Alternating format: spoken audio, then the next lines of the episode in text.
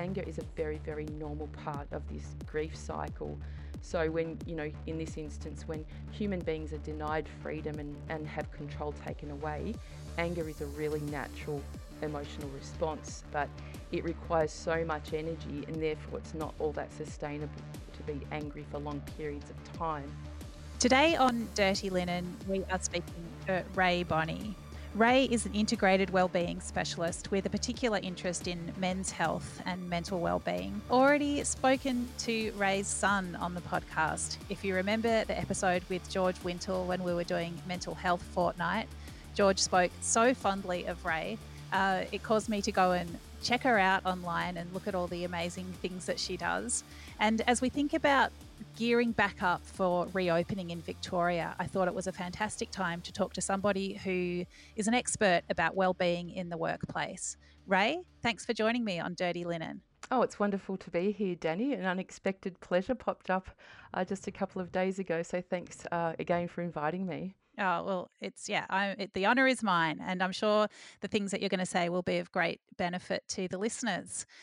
Um, we do hear so much about the mental health impacts of the pandemic. What kinds of things are we talking about when we say that?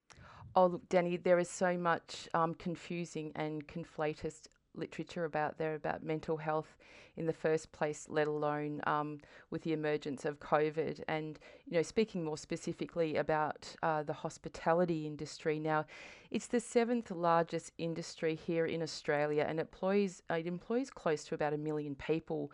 So that's a lot of uh, people being affected during the pandemic. And I guess when we're talking about things that lead to poor mental health as a result of COVID, um, there are just so many that impact. Uh, you know, the things that spring to mind with me that that I'm seeing a lot of is isolation and loneliness is obviously something that's uh, continuing to affect us even here uh, living in Victoria. But things like relationship breakdown, job loss, financial distress, and homeschooling is a big one as well that's affecting people in their homes. And, you know, with that, there's so much uncertainty. So, I guess people in hospitality are in various positions. Some have been working throughout the pandemic, but perhaps in roles that have changed quite a lot. Others have been out of work. As um, businesses move towards COVID normal, uh, thinking about workplaces and specifically hospitality, what kinds of things might we expect to see, whether it's behaviours that you might want to look out for in others or things that you might want to keep an eye out for yourself? Mm, it's a really good question, um, Danny, because I think people returning after COVID, uh, there's certain kinds of cohorts. We've got the cohorts of people who absolutely can't wait to get back. You know, they're missing the connection with their occupation, with their workmates, and just sort of being free to, to move about. And then there's the other camp of people who are very, very comfortable in isolation. And they're people who perhaps maybe live with things like uh, social anxiety or um, you know just those kinds of profiles of people who work very very well within isolation who are now um, feeling quite terrified about returning. But, you know, if it was difficult before to identify um, changes in behaviours uh, in self and others, the mask is making it even more difficult to read faces. So we really have to be looking a lot closer, not, not just with our eyes, but, you know, sensing changes like in, in tone of voice is a really good one. Uh, physical appearance, and that's like, you know, weight loss and weight gain. It's not like, oh, gee, you did really well in COVID losing all that weight. Anything that's changed is an opportunity to check in with people and perhaps, you know, ask a question. One of my favourite ones, Danny, is uh, what does it feel like being you today? Because that actually requires an answer. Wow, that is a, a great question, but it could be quite a confronting one, not only to hear, but to say. I think a lot of people, it, it, it definitely goes deeper than "Are you okay?" doesn't it? Absolutely, it is super clunky. Uh, but you know, typically here in Australia, a conversation goes, "Hey, go mate, yeah, good," and that's it. So there's no opportunity for anyone. I mean, many people have been uh, using Zoom uh, to communicate, you know, whether it's within business or even personally. But I notice when I get on Zoom calls with an audience, and the first question is, How is every- everyone? The answer is always, Yeah, good, fine. And I could bet my bottom dollar that that's certainly not the case. It's really interesting what you say about the mask and how it affects the way we relate to one another. As you know, what about, I'm wearing a mask. I want to talk to someone and I want to have a, a, meaningful conversation. I want them to feel like they can open up to me if necessary. What kinds of things can I do to demonstrate my openness to hearing, you know, what's really going on for someone? We have lots of different parts of our body, Danny, and hands are really, really good at gesticulating. I make sure when I go on, I go on a couple of walks a day and, you know, if I pass somebody, I'll just raise my hand to say hi and I'll kind of crinkle my eyes up a little bit as well to make it look like I might be smiling. And, you know, some of those kinds of things just gives, uh, you know, passers by or, you know, people who are in your, um, in your zone, just that reassurance that everything's okay and that you're, you know, you can see them and you have noted them and, mm, and acknowledge yeah. them, you know. It's so important to be seen, isn't it? Especially when you feel like you don't quite look like yourself when you're all covered up. And I worry about coming into the warmer weather, you know, with sunglasses, hats, and a mask. It's going to be really hard to be yourself out there in public, isn't it? That's right. You know, and if you hit the nail on a really good head in terms of our style, you know, how we style ourselves and, you know, how we take our fa- faces out into the world with, you know, our identity. And that's been somewhat lost because we've not only not been able to take our identities and our styles out um, there, but also now it's been covered up. So we're all kind of, you know, apart from the colour of your mask, really, we all look pretty much the same. Mm. And it, yeah, it's just speaking a bit more about identity. I think so many people in hospitality have taken a large part of their identity from their work. I guess as people do in all kinds of fields of of um, of work and engagement. But I think for hospitality people and you know the service, the rhythm of service, the rhythm of a busy restaurant is something that really marked the week for people. You know, you'd have your your adrenaline would kick in at a certain time, you'd crash at a certain time. You know, it, it, the, the the patterns of your that your your body really bought into were all part of that restaurant rhythm. I feel like for people who are stepping back into that world and as things get busier, but perhaps they won't be the same. I mean, I feel like that might be a quite a jolt for people and have different impacts. Definitely. I think people haven't really understood the impact um, of this very, very unusual happening and you know human beings you know typically very resilient and here in australia we're also very stoic and you know you just get on with it and just get up and get on with it and which many people have but have really um, missed kind of some of those behaviors that uh, emerge and it's you know if it was difficult before uh, to identify behaviors in others before the mask you know it's now making it even more difficult um, to read faces and um, also, um, as we said before, asking somebody what it's like. So when we're re entering the workplace, um, we're still in this stage of grief. Um, because many people associate grief, say, uh, primarily with death and loss of significant relationships and things, and we don't realise that this time of such extraordinary change, where you know so many freedoms are being denied, you know our daily activities are banned, um, and isolation from other ones just happens to be kind of a life saving um, necessity, people are having difficult coming to terms with their kaleidoscope of emotion. So, um, becoming familiar with that process of grief uh, is really useful in helping make sense of yours and others out of character behaviour.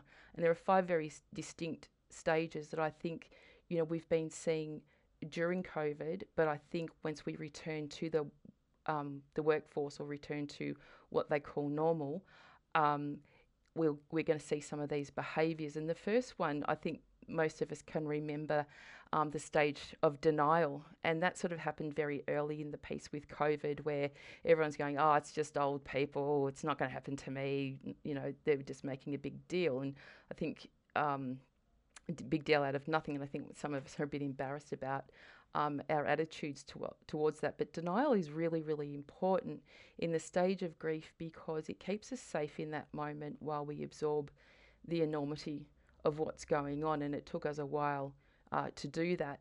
And then, you know, stage two, and I know that you wanted to talk about this too, Danny, is we're seeing a lot of anger in people.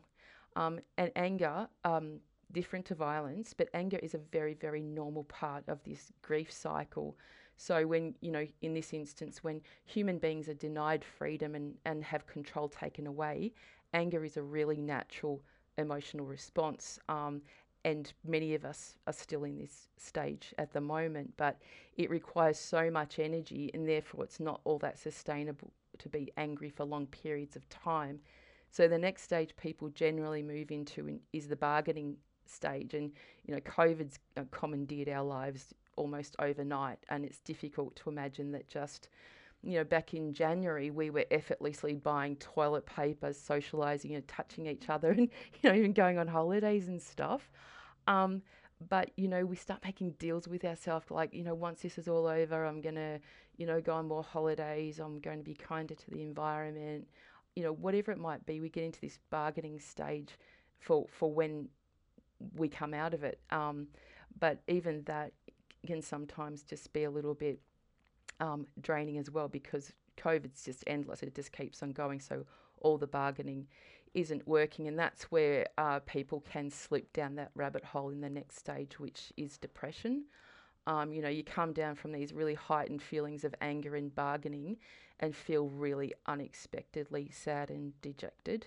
And I think all of us have either felt that or we've observed it in observed it in others. And you know, it's a certain um, it's one of the most concerning stages of uh, of the grief cycle because it's a time without you know people getting back into their routines and connecting with you know support services um, that people that can linger on and become more sinister.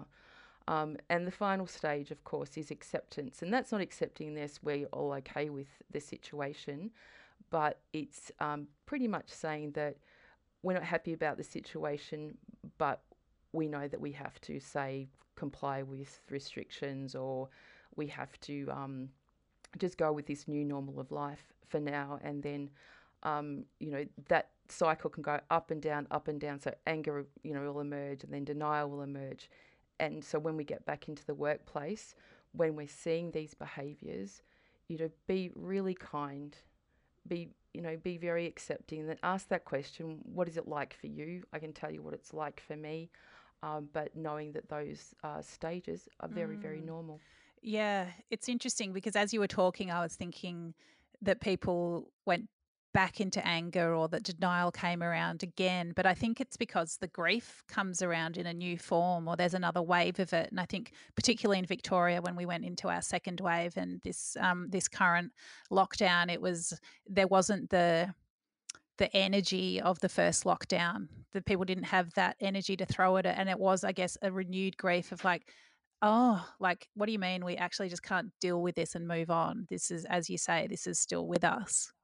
Yes. Yeah. Absolutely. And you know, we, we still don't know when it's going to end. You know, because we've, as you said, you know, we've been in, we've been out, and we've been back in again. That we know that that's possible as well, because it's now in our repertoire of experience to know that that's possible. Mm. So it's such an uncertain world for us.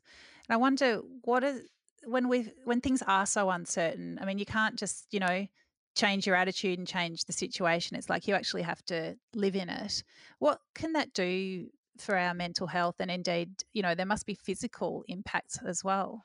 Oh, definitely. And look, I guess no one's immune to uncertainty, Danny, and our normal lives are full of constant change. In fact, I was speaking to somebody, I was in a committee meeting yesterday, and everyone's going, Oh, nothing's ever going to be the same again, and when it all returns to normal, everything's going to be changed. And I said, Well, that's kind of been consistent from the dawn of time, guys, because if you, you know, backtrack 100 years ago, you can be pretty certain that things have changed.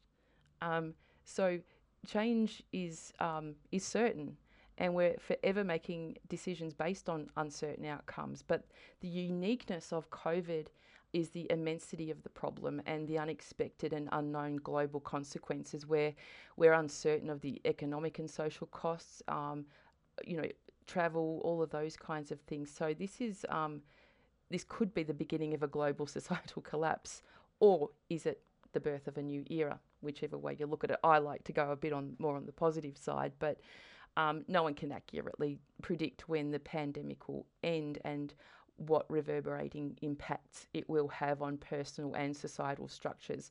So, this is a vastly different kind of uncertainty. Um, and there are many ways we can sort of feel more certain about the uncertainty, especially when we're able to take control and understand uh, managing our energy for the greater good. And I've noticed with people um, understanding um, your capacity for adaptability. You know, people like resilience have all varying different um, levels of adaptability and, and agility. So it's important to embrace these differences and help emerge qualities and attributes in ourselves and others to help manage. So you know, you're returning, as you said, you know, to the um, to the high energy kitchen, and you know everyone's on again, and we know we've got to do service, and it's a big day. There are some people that are not going to have as much energy as you or vice versa. And that's the time to check in with people to say, it's okay, how do I help you through this moment? Rather than, you know, judging people based on our own um, capacity for adaptability. Because, you know, back in the day, Danny, we used to rap on about IQ being the big thing, you know, what's your IQ? That makes you really smart. But we quickly learned out learned that, you know, EQ, that's the emotional um, quotient, was really important to be able to demonstrate the IQ. But I think in this, uh, there's another part to that, which is the AQ, and that's the adaptability quotient. So with the IQ, we need the EQ, but we can't do any of it without the um, AQ, and that's the ability to adapt to change. So mm. it's it, it kind of makes sense, doesn't it?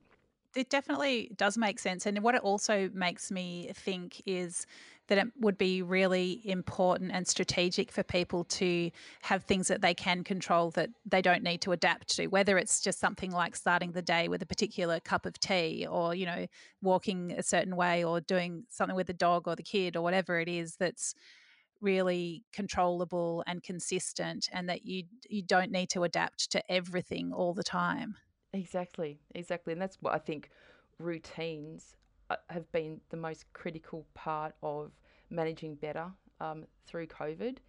And, and, and those routines have to be a little bit more specific because we're sitting in these environments, um, you know, many of us in isolation, uh, where we're looking at the same walls every day. And you might live in the most beautiful house with the most beautiful kids, and I do. I'm one of those very lucky people. But our brains are like scanners. So we're always scanning our environment for things like danger, joy, you know, um, curiosity. Love, that's a nice dress. Oh, look at that dog. Or, you know, we're getting on a train and, you know, we're always, always scanning all day long. And now our brains are still scanning. They're still scanning the environment for these, you know, pieces of curiosity, but it's for, like, it's not connecting to anything. So that's why people are starting to feel so really exhausted, you know, by just sitting in the same spaces because we're not igniting, we're not igniting that pilot light, and it's just it's just falling dead all the time. So um, I'm really curious to see when people do run back out um, into the world, uh, how our brains adapt to that, whether they're more hypersensitive to um, environment or whether we need to re-hone some of those instincts. Yeah, it's so interesting because I suppose our horizons will be smaller, at least in terms of, I guess, international travel and going out and seeing the world and really stimulating ourselves in that way. Uh, but I, you know, I think people, even in Melbourne, where we're restricted to five kilometres, I think a lot of people have found that there is so much to discover in their own neighbourhood or their own backyard. So it's surprising um, yeah the interest that you can find in even just yeah t- tiny things. I suppose it's that you know smelling the roses noticing the the butterflies noticing the the, the grass the green shoots grass of growing whatever it is. So i suppose there are different ways to engage our minds and to find things to spark us. Mm. and i think that that's really happened. I love how you know community has become um, well, it, it's really, really emerged as something very important. And that, you know, you said, you know, probably as an analogy, looking in your backyard, but literally people are looking in their backyards and over their fences and engaging with their community like never before. And I think that that's really good, especially for industries like hospitality that do rely on their communities for their for their livelihood. Yeah. Well, I think a lot of yeah, hospitality businesses have felt so grateful for the community that's around them and have been so buoyed by the fact that there is a community that wants to support them and wants to keep that business going so it's there for all of them on the other side. What do you how do you think that hospitality businesses can make the most of that to really cherish those communities um, and to, to be i guess be to energize to use that energy to keep themselves going but also to feed back into the community that supports them well i um had the opportunity to chat with a friend last night um, He's a chef, uh, Daniel Greenwood. In fact, my George and he worked together years ago at Hellenic Republic, and then um, Dan went on to uh, Town Mouse and then ended up at Levantine Hill out at um, Coldstream. Um, but he and his partner, um, Emily, they opened uh, restaurant St. Lawrence out at Hurstbridge about six months before COVID hit. And, you know, he said when they first heard the announcements, there was definitely a bit of shock and uncertainty, he said, but they were just forced to think on their feet and try and put themselves in the shoes of their community instead of really considering, you know, the risk to keeping their business um, open or operating. Their first thought directly went to what will our community need from us?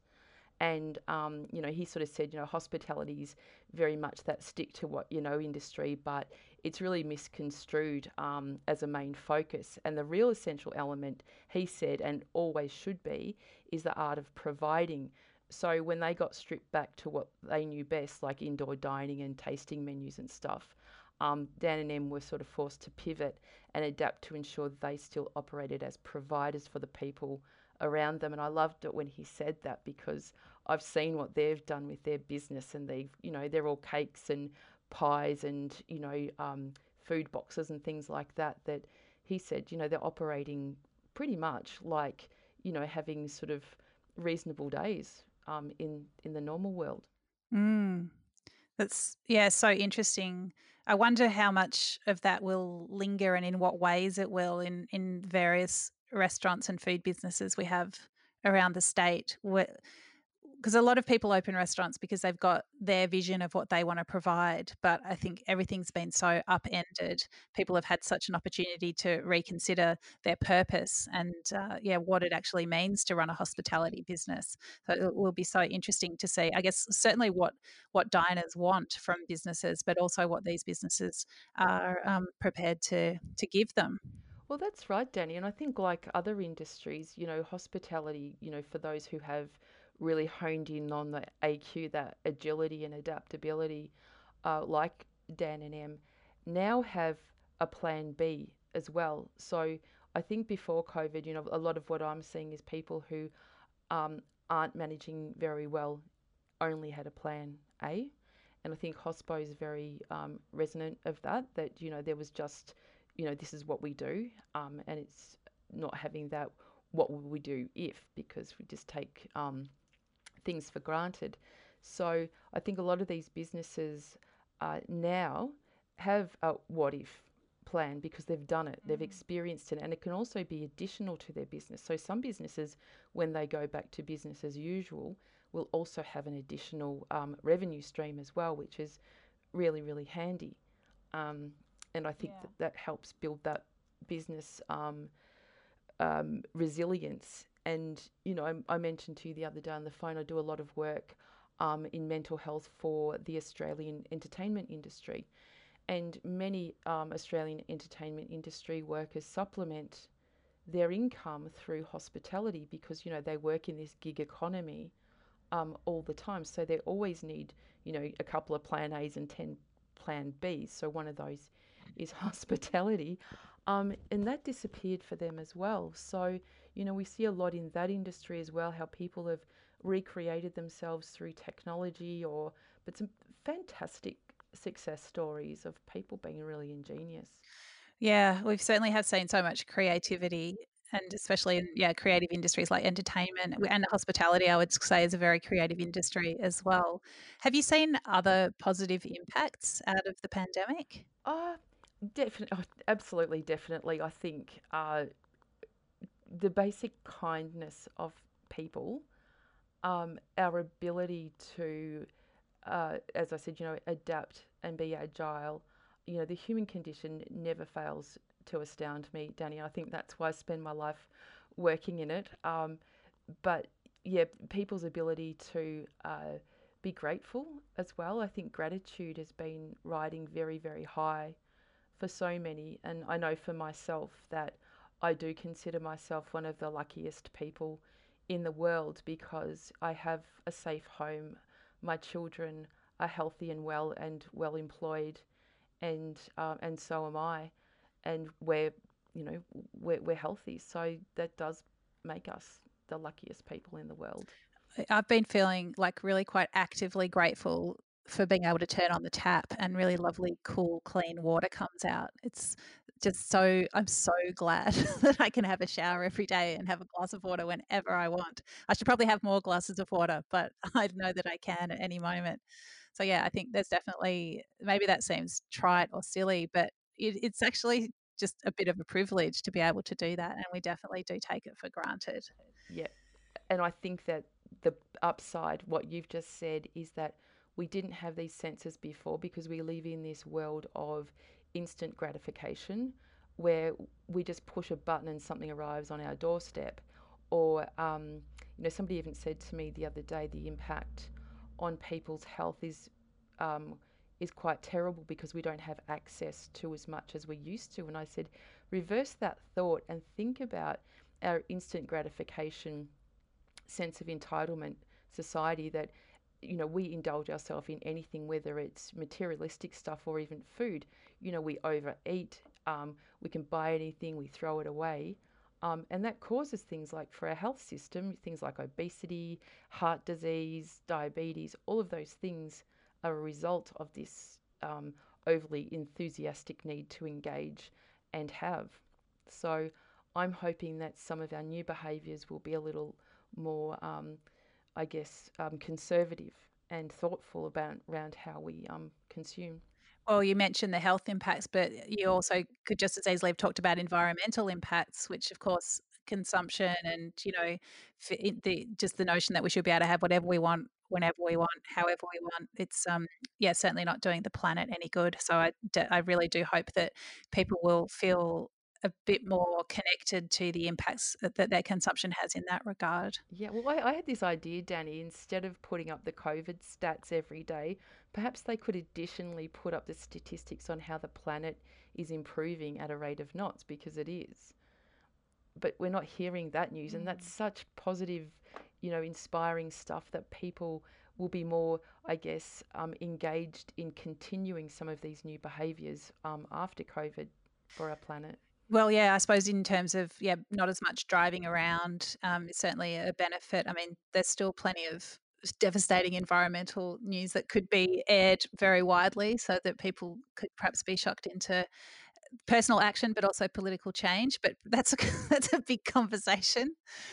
Um, Ray, do you think that there'll be any quote pandemic syndromes that we'll need to attend to as a society for a long time? Um, I, th- I think some of the things we just spoke about, hopefully they are syndromes that are really positive that keep carrying through. But I did hear um, that some researchers over in Cleveland in the USA identified a rise in broken heart syndrome um, during COVID. Uh, it's also called something like stress cardiomyopathy, but it occurs in response to really stressful events. So, COVID has brought about multiple levels of stress in people's lives across the world. Um, you know, they're not only worried about themselves and their families becoming ill, but also, you know, dealing with the economic and emotional issues, societal problems, and, you know, the underscored loneliness and isolation as well. But, um, you know, it was interesting to see what, um, you know, some of these, uh, you know, psycho physical kind of um, responses that people are having um, to the pandemic. And, you know, afterwards, um, who knows? Who knows? I think you know, look, even looking back to the early days, and I listen, you know, to some of the stuff I was talking, you know, about back in March, and you know, predicting what was going to happen, you know, in the future. Like I was working with the um, University of Melbourne at the time, and I was working with their School of Engineering, which also includes um, their um, computer science school. So a lot of those people in that school were actually taken um, into the government to do the modelling around the virus. and it was fascinating to hear what their predictions were in the early stages. Um, and some of them were bang on, absolutely bang on about you know having this second wave thing here. And um, but still, I don't. I think the uncertainty thing is something for us to kind of embrace to say we don't know, but let's stay in the moment and let's really, really focus on on the moment and resist the temptation to jump forward and panic or jump backwards and blame. I love it. As I also feel in what you're saying that we need to use our our reserves of kindness and dispense kindness liberally in every direction, not not only to those around us but also to ourselves. Oh, absolutely. And it, it sounds a bit cliche, you know, just be kind to yourself. Um, but kind doesn't mean looking at yourself in the mirror and saying you're awesome. It's actually taking time out to be in that moment when, you know, homeschooling, for example, which has caused untold stress to so many families, like really does it matter that you complete every single thing on those endless um, you know um, study sheets every week you know my i've got an 11 year old and um, you know he um, know i was very fortunate to have george home for for um, half of the pandemic so you know george is helping rory you know make feta cheese and teaching him how to cook and um, you know and through that he learns how to measure um, I remember the first um, time they did feta cheese, and I think George got the measurements wrong, and that had to be tipped down the sink. But everyone learnt somebody then, yeah. Um, but there are so many ways we can approach some of these difficulties, or you know, when you're feeling things are dragging, have another look through another lens and say, how can I achieve the same result, but with happiness, with a bit of laughter, you know, chuck on vines or something like that and have a look at those. We do that every now and then and just laugh. Nice.